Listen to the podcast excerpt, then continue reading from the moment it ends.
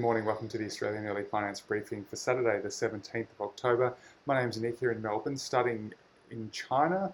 On Monday, there's the third quarter GDP reading expected to be released, and Reuters has done a survey of economists and found a mean expectation of 5.2% annualized growth, which is much higher than Q2 of 3.2% very strong figures, and it, it, it, seems to suggest that the Chinese economy is really sort of undergoing a, a V-shaped recovery, not the swoosh-shaped or the U-shape that has been toyed with in sort of analysis. Now, in addition to the GDP, there's also industrial production and retail sales data due out. Retail sales has been a bit disappointing so far, but there's expectations that that will pick up as well.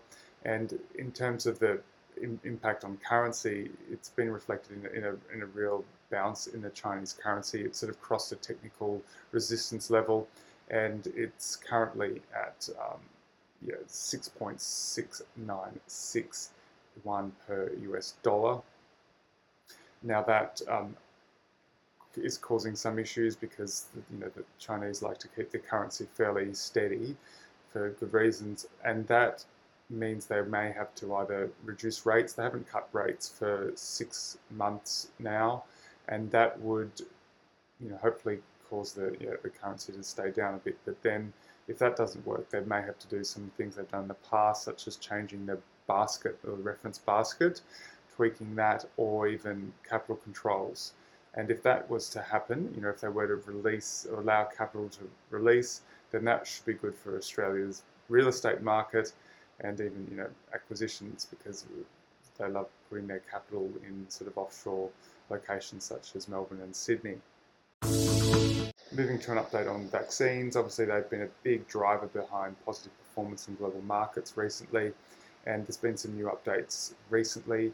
Firstly, the AstraZeneca Oxford vaccine, which was always the sort of front runner, that has been on hold now in the US for over a month and apparently that's due to this data issue. So all their information that of the participant that got the arguably the transverse myelitis condition was you know, a UK patient, and the way the, the records and data is stored there is in a very different way. And it's taken them a month to formulate it in a way that the US FDA can can read it or interpret it how they need to. So that's they've now got that and had it for about a week. So it's expected that they will make an announcement any day now regarding the resumption of the US trial. Interesting there, just how something as sort of peculiar as data can be such a delay in such an important thing. Now, in addition to this, Pfizer's just released news pre-market that they expect the emergency use authorization of their vaccine to be um, approved by late November, and their stocks trading up about 2.5% pre market this morning. And whilst there's been positive progress on the vaccine front, Gilead's remdesivir, the treatment, has been found to not be terribly effective in reducing the mortality of hospitalized COVID patients, according to the WHO's Solidarity trial that has been released in the last few hours. It's a, study that's covered 11,266 hospitalized patients. So a big study, and as a, a, doctor that the Financial Times quotes, it, it should be enough to cover, you know, to make a meaningful, significant finding.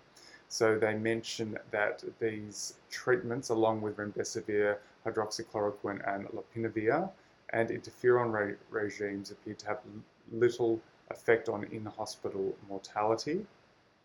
So they mentioned that these treatments yeah, had no substantial effect on mortality or reduced the need to ventilate patients. So not looking good there. Moving to the markets now, the US has opened up a little bit. Positive US retail sales figures out there. That's your update for Saturday. Have a great weekend.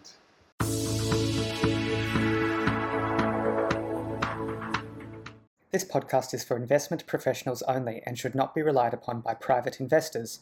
The podcast is provided for informational purposes only and does not constitute financial advice. The values of investments can go up or down, so you may get back less than you initially invest.